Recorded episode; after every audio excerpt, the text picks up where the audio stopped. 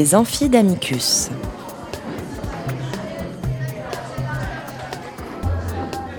Chaque semaine, Amicus Radio invite des professeurs de droit, des chercheurs et des professionnels à venir faire cours dans leur spécialité. L'occasion pour un fin spécialiste de relever le défi de traiter en cinq épisodes d'une question juridique essentielle. Aujourd'hui, Frédéric Géa, professeur à la faculté de droit de Nancy, nous parle de droit du travail et écologie. Épisode 5 Les perspectives du possible.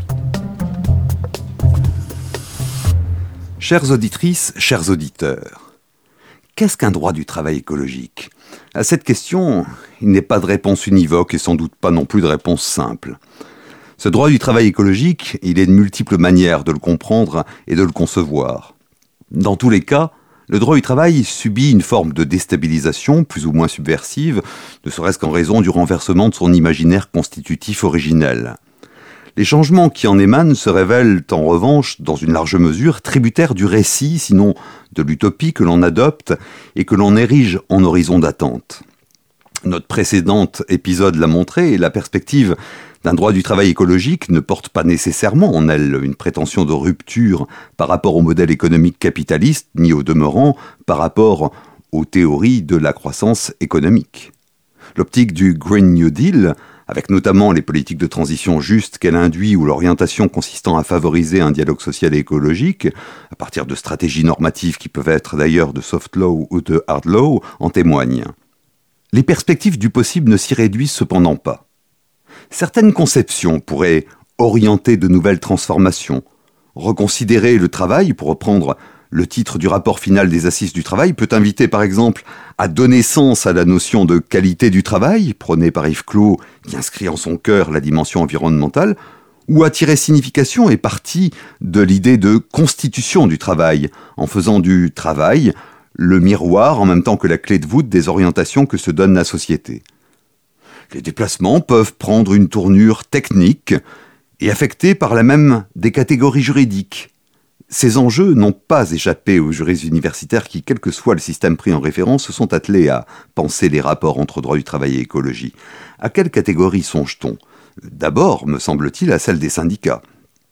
Si l'on admet que les enjeux écologiques ne sont pas étrangers à la question du travail et donc aux intérêts des travailleurs, L'objet juridique du syndicat se pense autrement, sans qu'il y ait nécessairement besoin de le redéfinir au plan légal. C'est en tout cas ce questionnement qu'a attisé en France l'apparition de syndicats verts, avec la création du printemps écologique, événement qui n'a pu qu'encourager les autres syndicats à s'engager plus résolument que par le passé dans cette voie.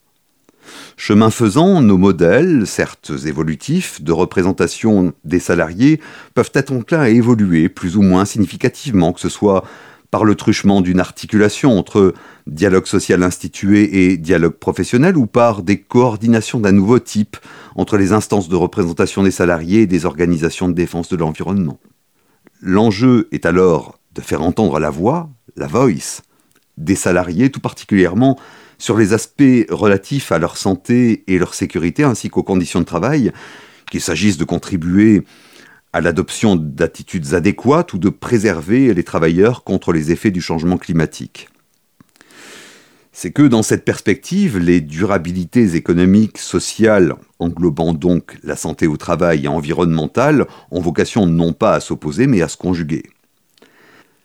Les contours définitionnels de la grève font eux aussi l'objet de questionnements et pour cause.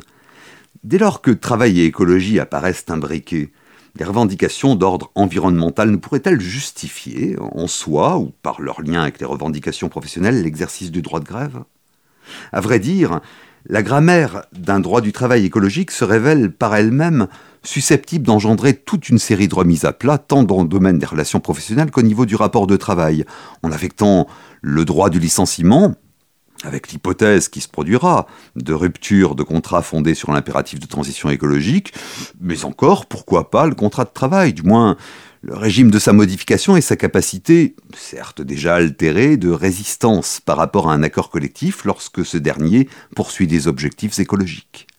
Tout cela apparaît plausible au nom de ce que l'on pourrait appeler un droit du travail en transition, en transition écologique. À cette conception générale s'en oppose cependant une autre qui, elle, invite à rompre peu ou prou, sinon avec le capitalisme, en tout cas avec le modèle croissentiel, en imaginant un droit du travail en perspective de décroissance ou un droit du travail de la post-croissance, ce que l'on pourrait cette fois désigner comme un droit du travail de la transition. Une telle approche reste à bien des égards délicate car penser ou repenser le travail constitue aujourd'hui encore l'un des grands défis auxquels sont confrontés les discours de la décroissance. Certaines analyses s'attachent à ce titre à saisir les rapports non pas tant entre travail et nature qu'entre capital et nature, à l'instar des réflexions développées en Italie par Emanuele Leonardi et Maola Benediamo qui appréhendent conjointement, en les reliant à une même causalité, différentes formes de domination, qu'elles soient liées à l'exploitation, dans ou par le travail, en l'environnement, mais également au genre et à la décolonisation. S'il s'agit entre autres de rapprocher des vulnérabilités et des revendications d'autonomie, le travail ne constitue alors que l'une des composantes d'un récit globalisant et même universalisant. D'autres analyses lui accordent cependant une place centrale en esquissant de nouvelles utopies du travail. De là procèdent aujourd'hui les utopies du droit du travail se projetant dans un monde émancipé du paradigme de la croissance et tenant compte des limites planétaires. Et c'est sur elles que je m'arrêterai. Nombre de ces perspectives d'avenir convergent pour défendre une extension du champ du droit du travail afin que celui-ci appréhende toutes les formes de travail, productives ou non, formelles ou informelles, génératrice de richesses matérielles ou immatérielles.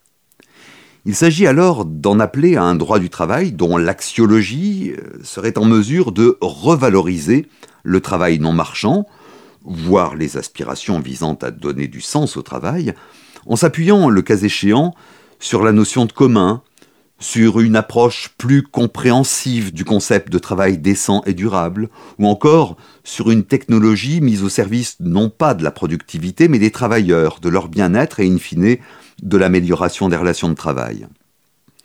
Certaines conceptions se font même plus radicales en préférant à une approche post-productive du travail une perspective post-travail de façon à consacrer une véritable liberté de ne pas travailler couplée à ce droit à la paresse dont parlait Paul Lafargue en l'envisageant alors comme une réfutation du droit au travail.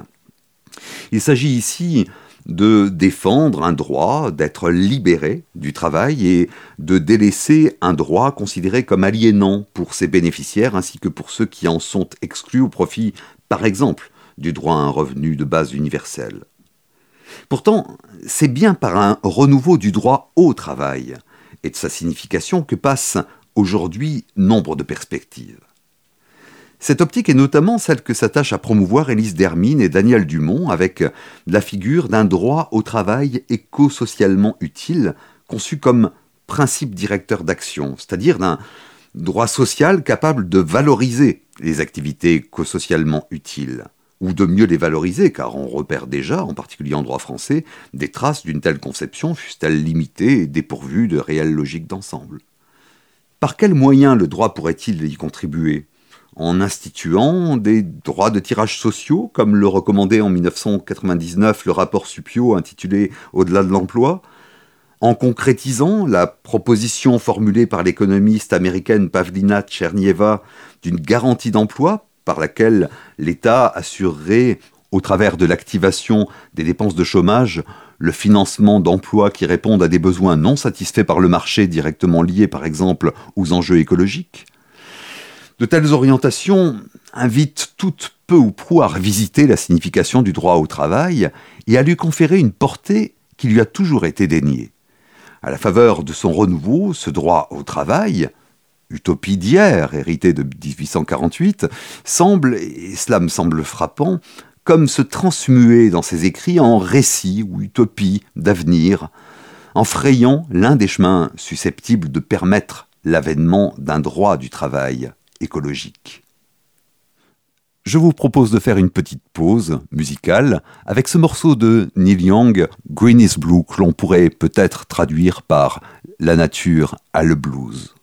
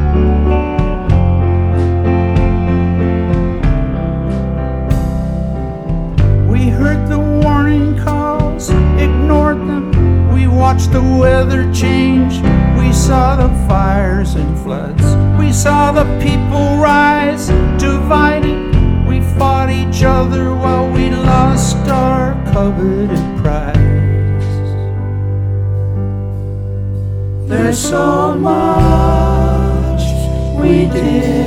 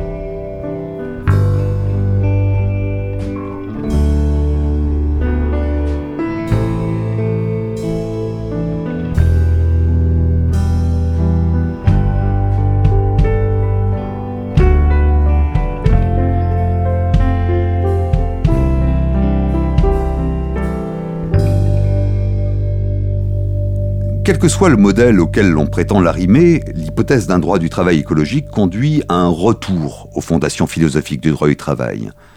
C'est qu'il s'agit irrémédiablement d'y inscrire une nouvelle grammaire des rapports entre travail et nature, entre travail et écologie. On y parviendra a priori qu'en tenant à distance les dichotomies fondées sur des approches binaires. L'analyse proposée par la sociologue suédoise Nora Retzel fraye à ce titre une perspective intéressante en pensant le travail au point de jonction entre les natures humaines et non humaines et en le présentant comme un médiateur nécessaire, autrement dit un passeur entre deux mondes, affranchi de toute subordination de l'un à l'autre, donc en position de dialogue. Alors qu'ils se tenaient en ignorance mutuelle, le travail et la nature semblent désormais avoir destin lié. Cette alchimie, le droit du travail ne peut que l'intégrer, sous peine de sacrifier ce qui constitue aussi une partie de son objet. La nature ou l'écologie ne peut plus, en effet, être considérée comme extérieure au droit du travail. Elle en est devenue, par le truchement du travail, partie intégrante. Mieux, le droit du travail pourrait, comme le souligne avoir une contribution déterminante à apporter dans la construction d'une relation harmonieuse entre les organismes humains et non humains susceptible de rétablir un équilibre terrestre à l'ère de l'Anthropocène, et ce, en ancrant, selon sa formule, le travail dans la nature.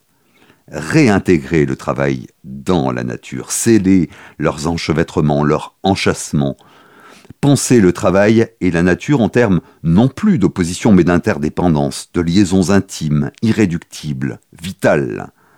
Telles sont, à l'heure actuelle, les idées que l'on voit émerger de la littérature dédiée au sujet avec l'aspiration, comme on a pu l'écrire, de réimaginer un droit du travail pour un futur, je parlerai plus volontiers d'avenir, soutenable. Cette relation dialogique entre travail et nature viendra forcément se loger au cœur de la matrice d'un droit du travail écologique, mais ne nous y trompons pas, en coexistant avec d'autres fondations philosophiques, la liberté, la justice sociale, voire la démocratie en particulier. De leur combinaison dépendra la physionomie de ce droit du travail écologique. C'est que la signification du couple travail-nature n'induira pas les mêmes aiguillages, par exemple, d'une conception de la justice à l'autre, et selon la manière dont on relie ou non justice sociale et environnementale. Les représentations d'un tel droit, d'avenir, apparaissent irréductiblement plurielles et leur coloration graduée. Cet avenir, nul ne peut pour l'heure prédire ce qu'il sera. Ce qui en revanche me semble clair, c'est que le droit du travail et sa pensée doivent prendre part et leur responsabilité dans l'élaboration de ce contrat social planétaire dont nous avons tant besoin. Ce faisant, c'est à la fois la page d'un récit devenu sans lendemain qui se tourne, et celle d'un nouveau récit qui s'écrit. Qu'il s'inscrive ou non, pour emprunter au langage de Eric Olin White, dans des stratégies anticapitalistes, et la plupart s'en abstiennent, les récits d'un droit du travail écologique ouvrent, pour peu que l'on en mesure l'exacte portée, sur des transformations majeures.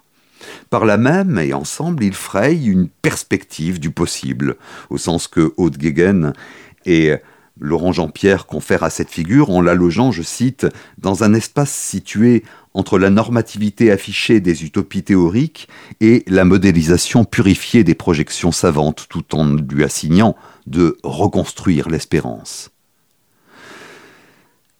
Ces récits d'avenir du droit du travail nous enjoignent de respecter les exigences en aval de l'avenir, c'est-à-dire de nous souvenir que nous avons un avenir. C'est que pour la première fois, comme l'observe François Host, se profile l'idée, inouïe, que l'avenir pourrait bien ne pas avoir lieu, et ce, en raison de nos propres choix. Cet avenir-là, faut-il le préciser, n'est pas seulement celui du droit du travail, c'est aussi et surtout le nôtre. Merci infiniment, chères auditrices, chers auditeurs, de m'avoir suivi au travers de ces cinq épisodes. Je vous souhaite une excellente journée. Cet épisode des Amphis d'Amicus a été préparé et réalisé par Léobardo Arango. N'oubliez pas de vous abonner et de suivre Amicus Radio sur les réseaux sociaux.